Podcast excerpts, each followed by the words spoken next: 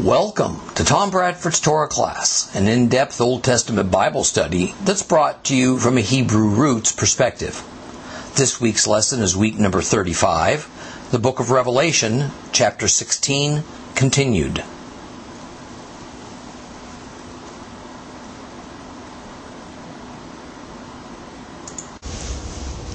Well, as we continue to examine Revelation chapter 16 today, we find that through the first nine verses, four of the bowl judgments have been announced and poured out. They, have so far been aimed at three of the so called four elements of nature. And the four elements of nature earth, water, fire, and air that was thought to be the fundamental makeup of all material objects, along with a fifth element called ether that was believed to be the substance of the heavens and the, the spiritual world. These formed the basis of what could loosely be called science in John's era. And of those elements, the first four bowl judgments have attacked three of them earth, water, and fire, the sun. And by the time all seven bowl judgments have been poured out, all four elements will have been dealt with. Now, don't think that the Bible is attempting to teach us this de- debunked Greek theory of nature. Rather, John is merely recording his vision as presented to him. And his vision is given to him in terms that he and others of his day can best understand relative to the time and culture in which they lived. So, in the end, God's intended meaning is essentially the same for John as it is for us of the 21st century. It is that every aspect of the world we live in, everything that forms the basis of planet Earth and the life that lives on it, and even things beyond the earth that are essential to life, all these are being afflicted. Yet we simply must not miss this. In the end, it all boils down to God's wrath addressing one thing wicked humanity. It is humanity that is the subject of his wrath. Evil, rebellious humanity. And by afflicting the planet, he's judging mankind. Let's talk about that. And I'm, I'm giving you notice, I'm going to be a little bit preachy today.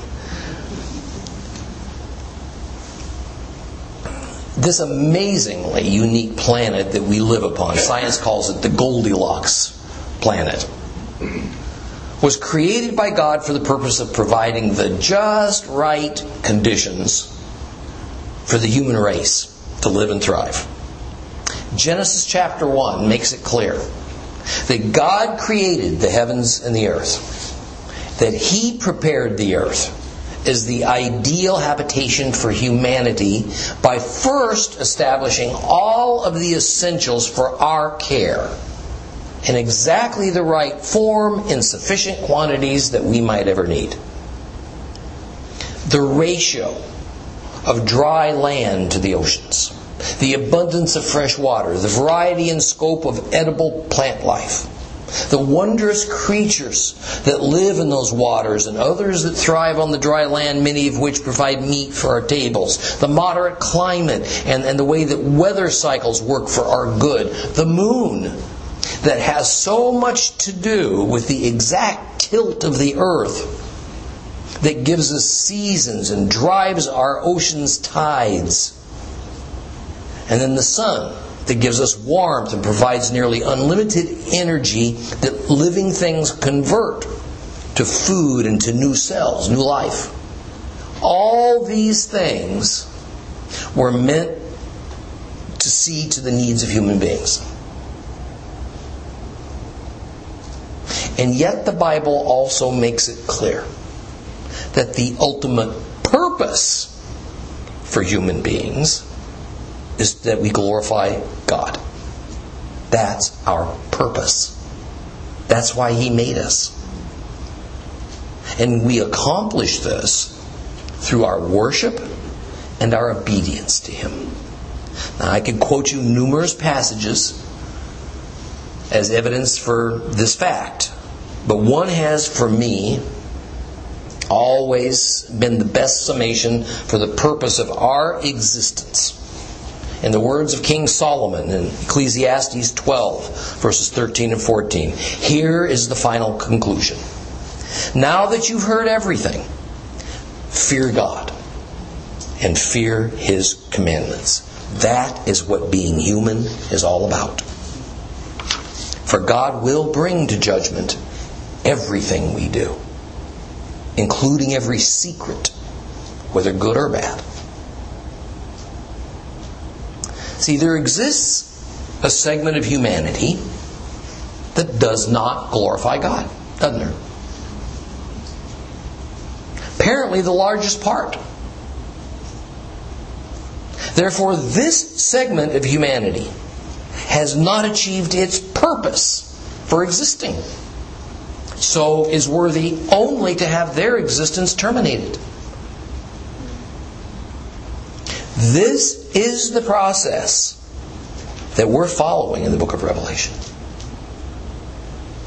Listen to Paul in his typical uncompromising language in Romans 1 20 to 25. For ever since the creation of the universe, his invisible qualities, both his eternal power and his divine nature, have been clearly seen because they can be understood from what he has made. Therefore, they have no excuse. Because although they know who God is, they do not glorify Him as God or thank Him. On the contrary, they have become futile in their thinking and their undiscerning hearts have become darkened. Claiming to be wise, they have become fools. In fact, they have exchanged the glory of the immortal God for mere images like a mortal human being, or like birds, or like animals or reptiles. This is why God has given them up to the vileness of their heart's lusts, to the shameful misuse of each other's bodies they have exchanged the truth of God for falsehood by worshiping and serving created things rather than the Creator. Praised be He forever. Amen. So, as we see in John's Apocalypse, God is systematically separating the entire human population of the world who glorify Him from those who don't. He is saving the redeemed and he's destroying the unredeemable. And the unredeemable are defined as those who would rather worship and serve created things than the Creator. And because everyone on earth can visibly see God's divine nature at work in the marvelous creation that surrounds us all, then those who refuse to know God have no excuse for their choice. Therefore, even though ocean life is being destroyed uh, in these judgments, and the sustenance provided on the dry land is being decimated by the bowl judgments, and the essential sun is, that, that we must have for life. Well, it's being turned into a fiery furnace to torment mankind. The fresh water that keeps us alive being turned into a blood like liquid. It's not that God is angry with these created things. It's that He's angry with the created humans that have been given every opportunity to understand our true purpose, but reject it. One by one, God is taking a wrecking ball to the marvelous things He has created. And He's created them so that mankind can live and thrive. And it's in this way in the book of Revelation that he is judging mankind. But now in verse 10, God shifts his attention to the leaders of rebellious humanity the devil and his human henchmen. Let's reread that portion of Revelation chapter 16. Revelation chapter 16, we're going to start at verse 10. If you have a complete Jewish Bible, we'll be on page 1547. 1547. So that's Revelation 16, starting at verse 10.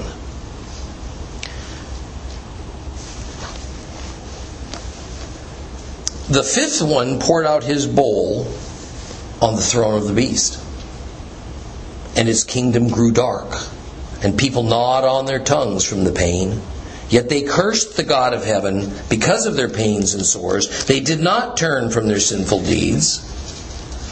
The sixth one poured out his bowl on the great river Euphrates, and its water dried up in order to prepare the way for the kings from the east. And I saw three unclean spirits that looked like frogs, and they came from the mouth of the dragon, from the mouth of the beast, and from the mouth of the false prophet. They are miracle working demonic spirits which go out to the kings of the whole inhabited world to assemble them for the war of the great day of Adonai Zevaot. Look, I'm coming like a thief. How blessed are those who stay alert and keep their clothes clean so that they won't be walking naked and be publicly put to shame. And they gathered the kings to the place which in Hebrew is called Har Megiddo. The seventh one poured out his bowl on the air, and a loud voice came out from the temple, from the throne, saying, It is done. There were flashes of lightning, voices, peals of thunder. There was a massive earthquake, such as never occurred since mankind has been on earth. So violent was the earthquake. The great city was split into three parts. The cities of the nations fell, and God remembered Babel the Great and made her drink the wine from the cup of his raging fury. Every island fled, no mountains were to be found, and huge 70 pound hailstones fell on people from the sky. But the people cursed God for the plague of hail, that it was such a terrible plague.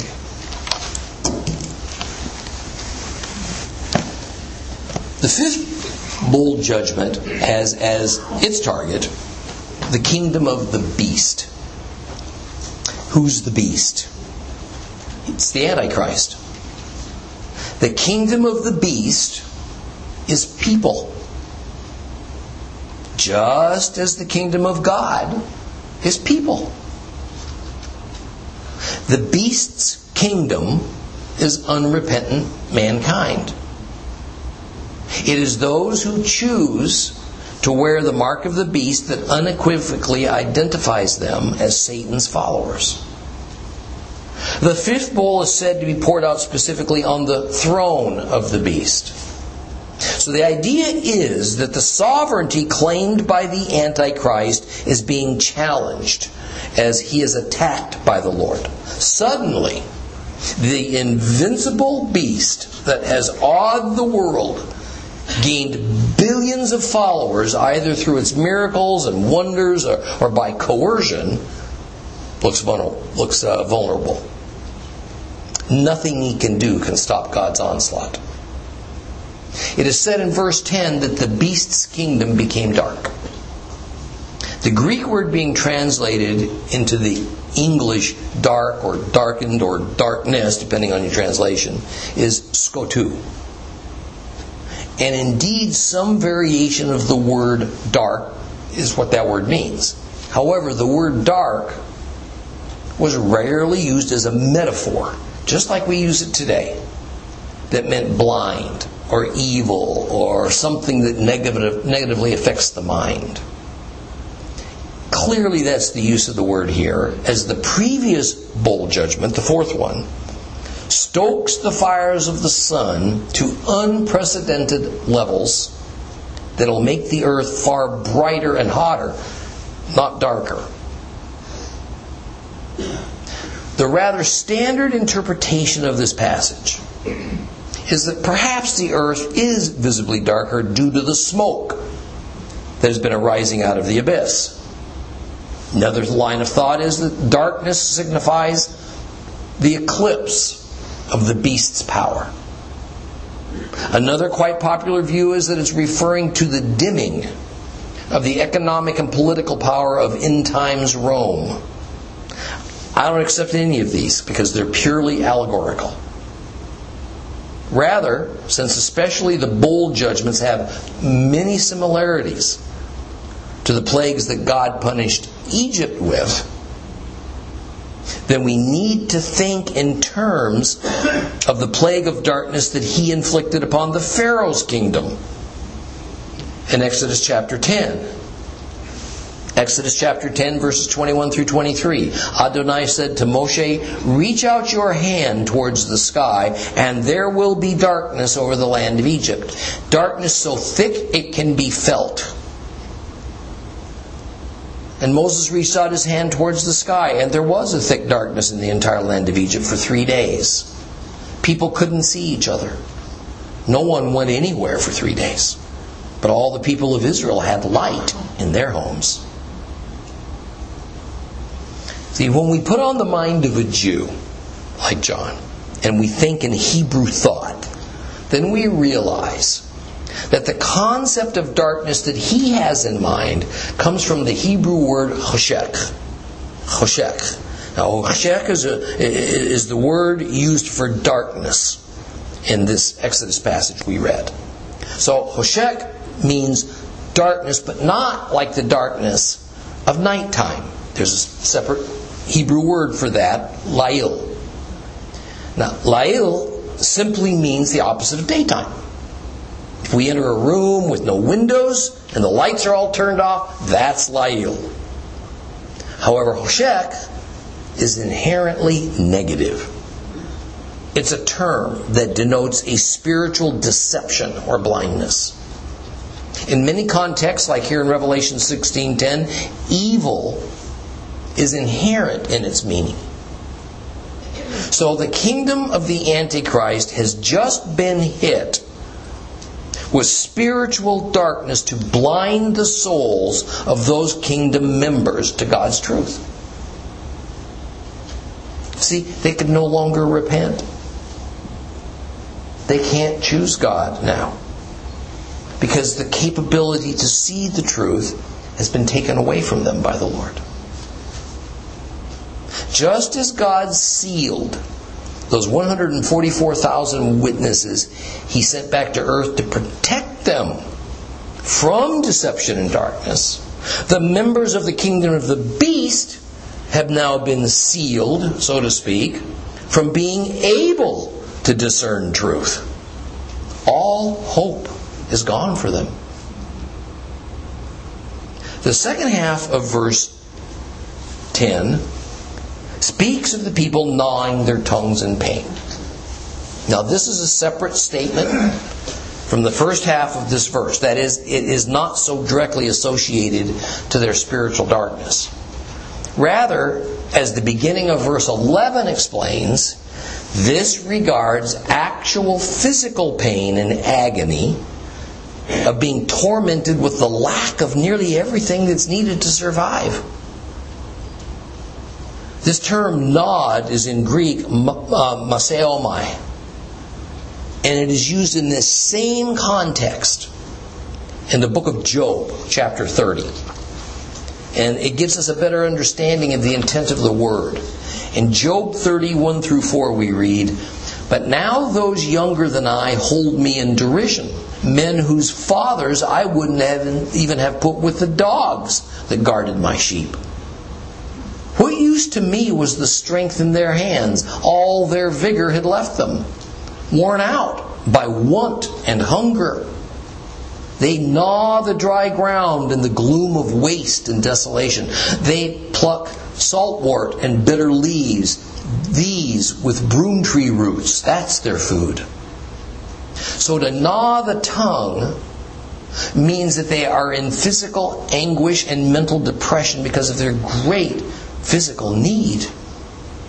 And yet, What is their response to their problems? They curse God. They refuse to turn from their sinful deeds. They refuse. To turn exactly defines the concept of repentance. To turn. Repentance does not mean that one merely says, I'm sorry. Repentance means to actively turn from one path in order to go on to another and different path. And why would the people of the beast's kingdom do such an illogical, irrational thing as to curse the God who holds complete sway over all these calamities that are destroying their lives? It's because these folks are under spiritual darkness. Choshek. They can do nothing other than shake their fists defiantly at the Lord of the universe. Again, this reminds us, this reminds us of the Egyptian plagues with the Pharaoh. And in some cases, his court advisors, they did the same thing. Only in Exodus, this act was just called a hardening of the heart.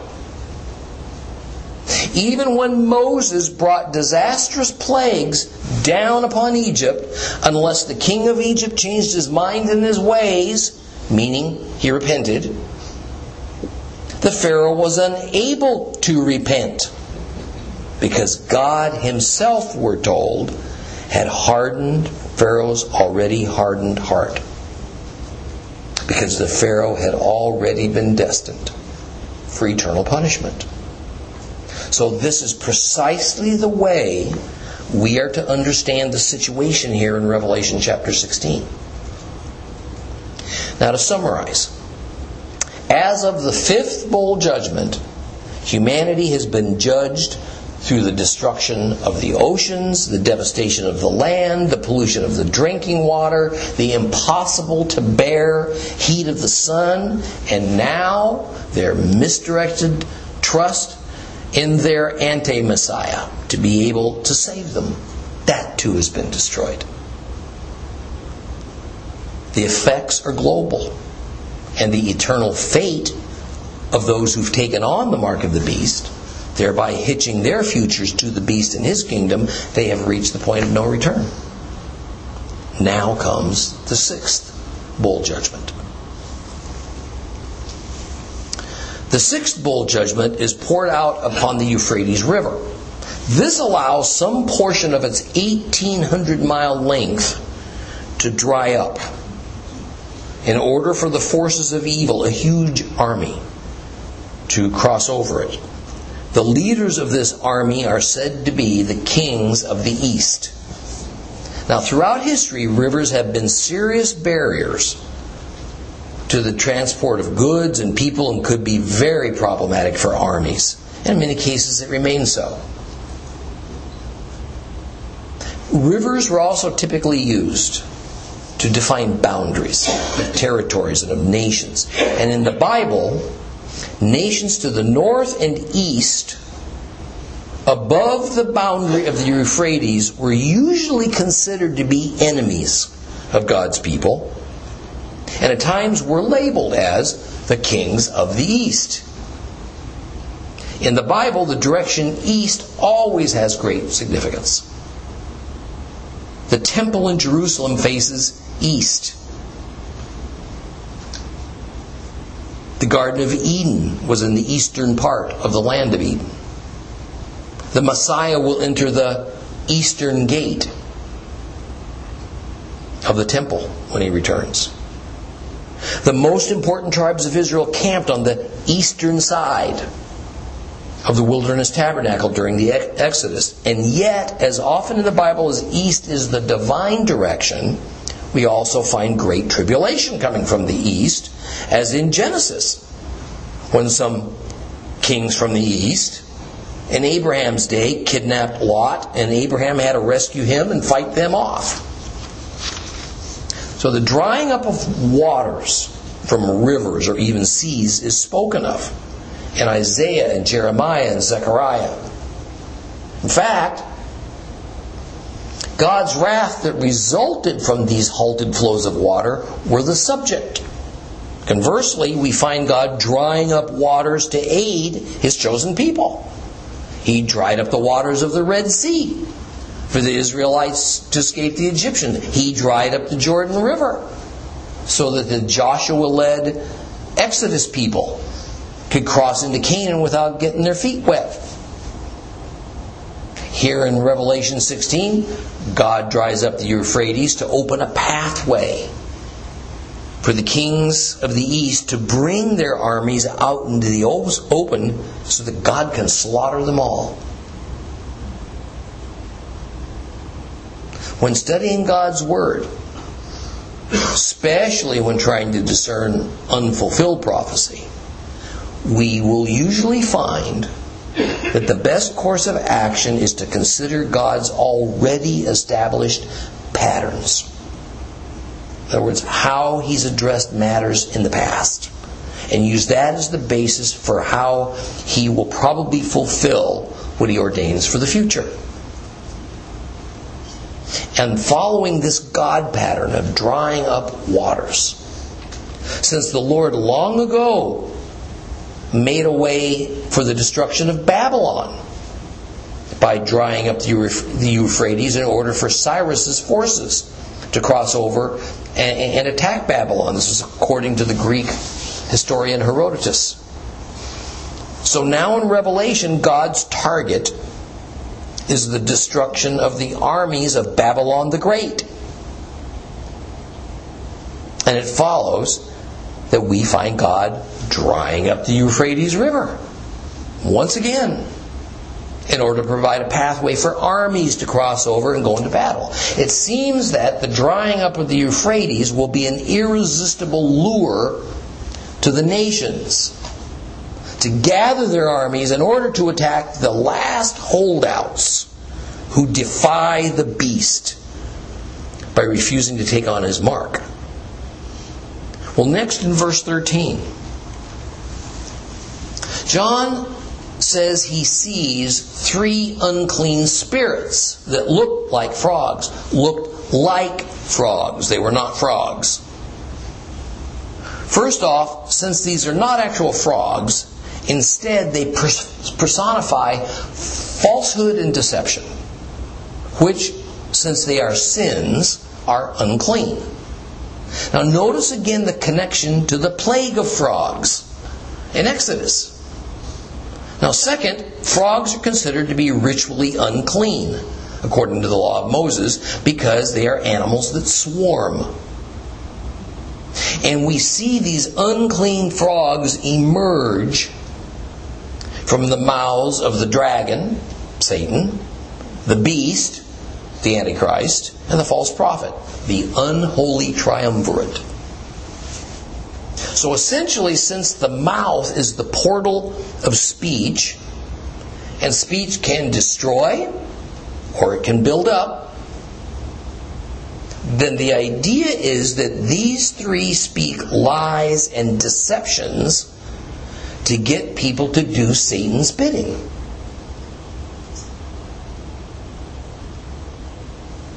I think it's instructive to notice that false prophets are, in the Bible, nearly always in relation to either Israel or to followers of Christ.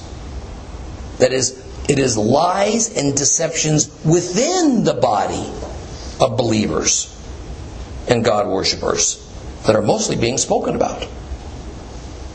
Clearly, then, the false prophet is going to try to influence those who believe in some sort of God's system, and since we are he- we are heavily warned about this, then their primary targets must be Christianity and Judaism. People who worship the God of the Bible. What this must mean is that the false prophet will influence leaders of Christianity and Judaism to adopt false doctrines and beliefs within their ranks. One can only imagine that such false doctrines will be especially pleasing to the people. I mean, who adopts doctrines that are a turnoff? I mean, this shouldn't be hard for us to imagine. Because from the earliest times, doctrines, whether they're called traditions or customs or faith pillars, these have been created to draw people towards some particular person. Whether he's a, a teacher, a, a leader, a holy man. You know, there's nothing wrong with doctrines that correctly summarize and explain the teachings and commandments of God's Word. However, too many doctrines are merely agenda driven, or they're simply taught by those who themselves are deceived, don't realize that they're just part of a long range plan by Satan to win over God's people in the end times by teaching them falsehoods. Matthew 15, 7 through 9. You hypocrites! Yeshayahu, Isaiah, was right when he prophesied about you. He says, These people honor me with their lips, but their hearts are far away from me. Their worship of me is useless because they teach man made rules as if they were doctrines. It seems as though every era introduces some new generation of biblical error. And very soon these errors become unquestionable pillars of that faith that are nearly impossible to reverse. And while I don't want to take the analogy too far, it might help us to be more diligent in the testing of our own faith doctrines against what the Word of God actually says. When we have a rather unsavory mental picture of unclean clean frogs emerging out of the mouths of pastors and priests and Bible teachers and seminary professors as representative of the lies and deceit that are sometimes taught instead of the truth of the Holy Scriptures. Now, I'm not speaking about innocent error, which happens to anyone who teaches most anything. I'm speaking of religious leaders being first and foremost beholden to groups and to sects and to and just dedicated to their list of rules, sometimes dedicated to their paychecks, rather than living and teaching God's ways as presented in the Word. The point is this open your eyes Look around you. Like most things in this world, new realities seem to change and evolve slowly, nearly invisibly, until a tipping point is reached overnight. I'm talking about the classic frog in the kettle proverb. you know, over time, Jews were unwelcome to a greater and a greater degree in Europe. But they grew used to it. Until one day, a tipping point was reached and the Holocaust erupted. Islamic groups around the world have been warlike and troublesome since the inception of Islam in the 6th century. But in modern times, their attacks upon one another and upon various Eastern Christian groups seem distant, seem so unconnected to our lives until September 11th, 2001. Who knew anything about Islam prior to that? But Islamic terrorism didn't just suddenly begin that year, on that day, when it had never before existed. Rather, its long, simmering existence and its hideous nature just suddenly burst into our Western consciousness through our TV screens in but one day. It will, I predict, be the same concerning the false prophet of Revelation that is going to have such great evil influence within the world of religion, and especially within Christianity and Judaism. We are far along that journey whereby the church easily accepts new and modernized doctrines if they sound good to our minds, if they uphold our wants and our desires, if they fit real well with the demands of an ever changing secular society.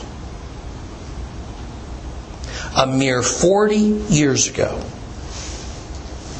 no one could have imagined a Christian denomination, let alone several, that blesses and legitimizes homosexual behavior,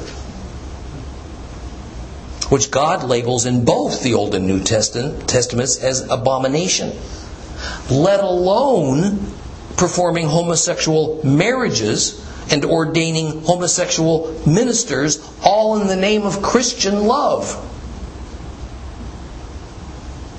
But now it's in vogue. And churches that do not accept this false doctrine are considered as lacking in love by the churches that do. The interfaith movement is ever growing with their basic doctrine that all religions and their holy books are created equal.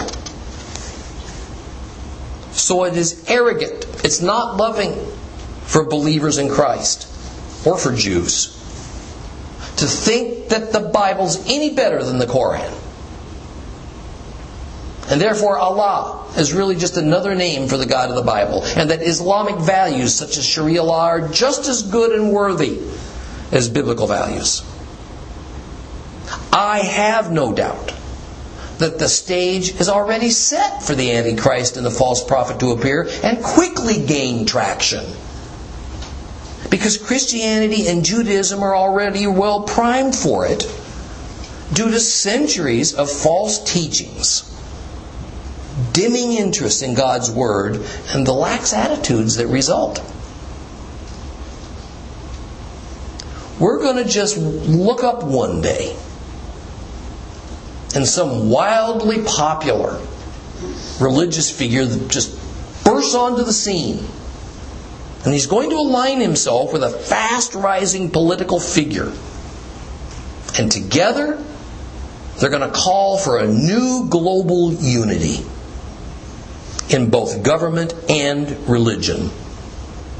Suddenly, overnight, the world will understand that everything has changed.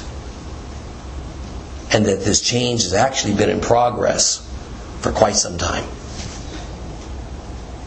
our biblical compasses were long ago tampered with, even set aside in favor of doctrines of convenience, acceptance by the world. The Antichrist and the false prophet are not going to have to work very hard to win people over. People are already yearning for it. Not only that, says verse 14, but these three demonic frog spirits will be able to work jaw dropping miracles that include convincing government leaders the world over that had never had a thought of working together so as to form a joint allied fighting force, the likes of which the world has never known. The point is made that the entire inhabited world will commit troops to the battle, and that this battle has to do with the great day of God, or the great day of the Lord. Now, naturally, that's not what the huge army is going to call this. Rather, this great day of God, great day of the Lord, is just a biblical description of a time when God and the wicked of the earth are going to do battle. Just like the battle that already occurred in heaven that we saw back in Revelation chapter 12. This is now the earthly version of it that's coming. And just like in 12, Revelation 12, the Lord will win, evil will be vanquished. The ending, folks, ending's already been written. The suddenness of the battle, however, is going to startle the world.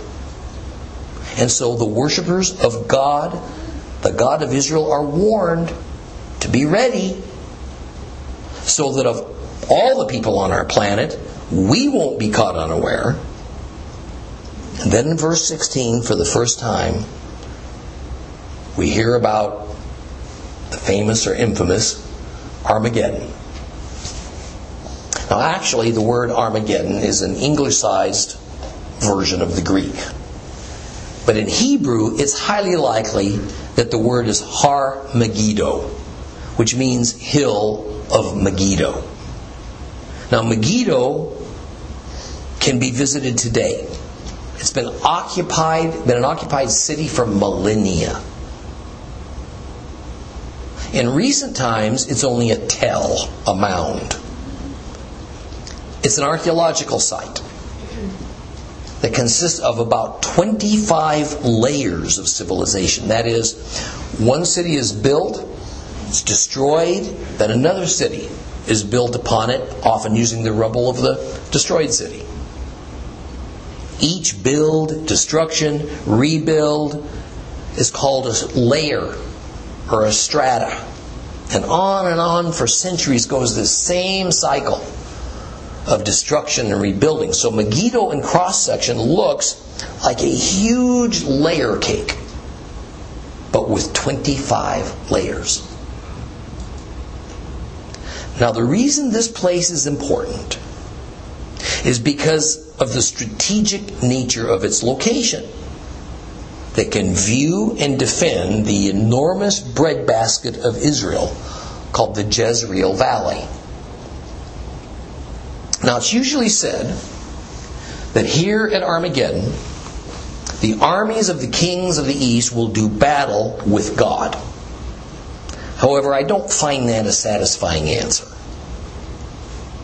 In no way do I find it credible that this vast combined army thinks that they are coming for some kind of a science fiction or spiritual experience where they war with ghost like souls of martyred Christians and even winged angelic angels.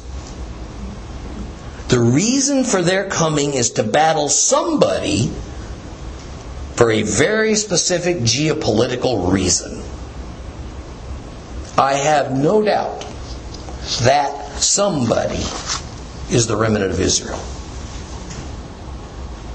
It is going to be a battle of real people against real people. At least it is to the human mind and eye. We must always keep in view that Israel is at the center of God's plans. And that Israel is God's set apart people and nation, and Jerusalem is his holy city. So Israel is where the action is. And it shall remain so right through the end times. That is the context of John's apocalypse. And it will also be the context of the Battle of Armageddon. While I will not speculate as to the exact cause or the moment of that tipping point into conflict that sets off this war to end all wars, Clearly, it's going to have something to do with the nation of Israel and whoever allies themselves with Israel. Specifically, standing defiantly against the rest of the world that's given itself over to the government of the Antichrist. It's going to be a war between those who refuse to bow down and give allegiance to the Antichrist against those who have. And it's going to look like a slam dunk for the world's armies because they will outnumber Israel's forces thousands to one. But boy, are they in for a surprise. You know, so much as what has been said and taught concerning Armageddon is kind of comic book like. Really bugs me. And, and it, so it can become hard to come to grips with. So I want to tell you a short story that says just how feasible is such a scenario as presented in Revelation. In 1973, the Venerable Golda Meir was the Prime Minister of Israel. And on October 6th of that year, the combined armies of the Arab League launched a surprise attack on Israel on the day of Yom Kippur, the holiest day of the year for, for Jews. Now, the Israeli Jews were woefully unprepared, their military underfunded, and they were on the verge of being overrun and pushed into the sea. Richard Nixon was in the White House at that time, and Henry Kissinger was his primary advisor on international matters. Well, when it looked as though there was no hope for Israel to win and survive, Golda called together her cabinet and they discussed the unthinkable. By this time, Israel had developed a nuclear bomb. They did not have many. That info is still classified. It may have been as few as one, maybe two. But here lies the crux of the story. Golda and her cabinet decided that if they were about to be completely overrun and the state of Israel would no longer exist, that they would use their atom bomb or bombs on the most populated Arab targets they could manage. Wanting to kill as many Arab Muslims as possible. They knew this would not help them win. They also knew it would likely start World War III.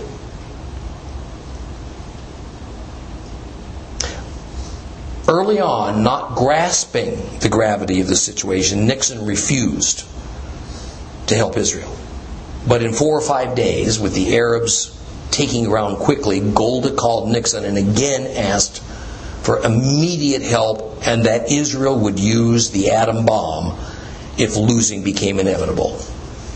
Nixon shifted his stance and he began airlifting military supplies to Israel. Now, had the Israelis used the bomb, many Jews would no doubt have been killed in reprisal as a result of their action.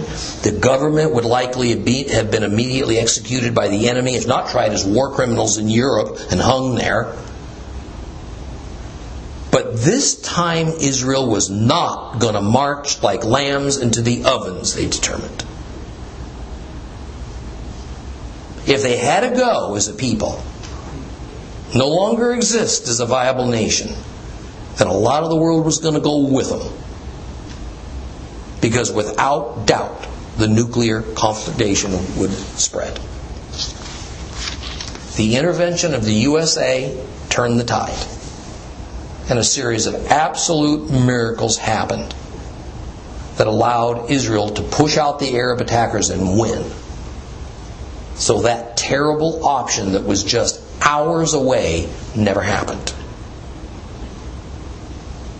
Now, my intent of telling you this story is this.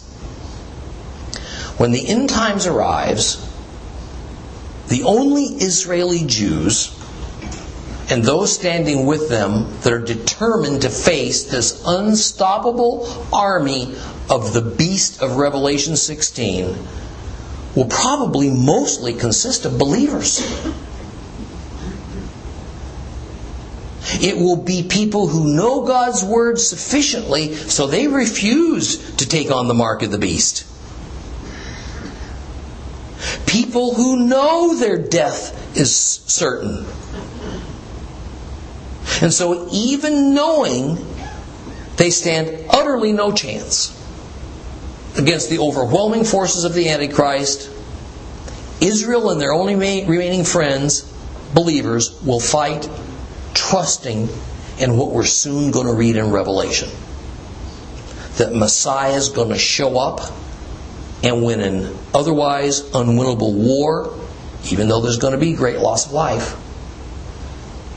And the still remaining non believing Jews, even they, they are not going to go as lambs into the ovens ever again.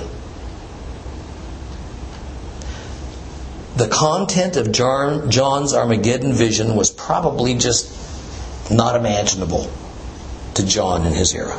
Today, frighteningly, it is. And in fact, the mindset of the many Israelis I know from my many years of visiting Israel is not much different than Golda Meir's. We're going to go ahead and finish up chapter 16 and the seventh bowl judgment next time.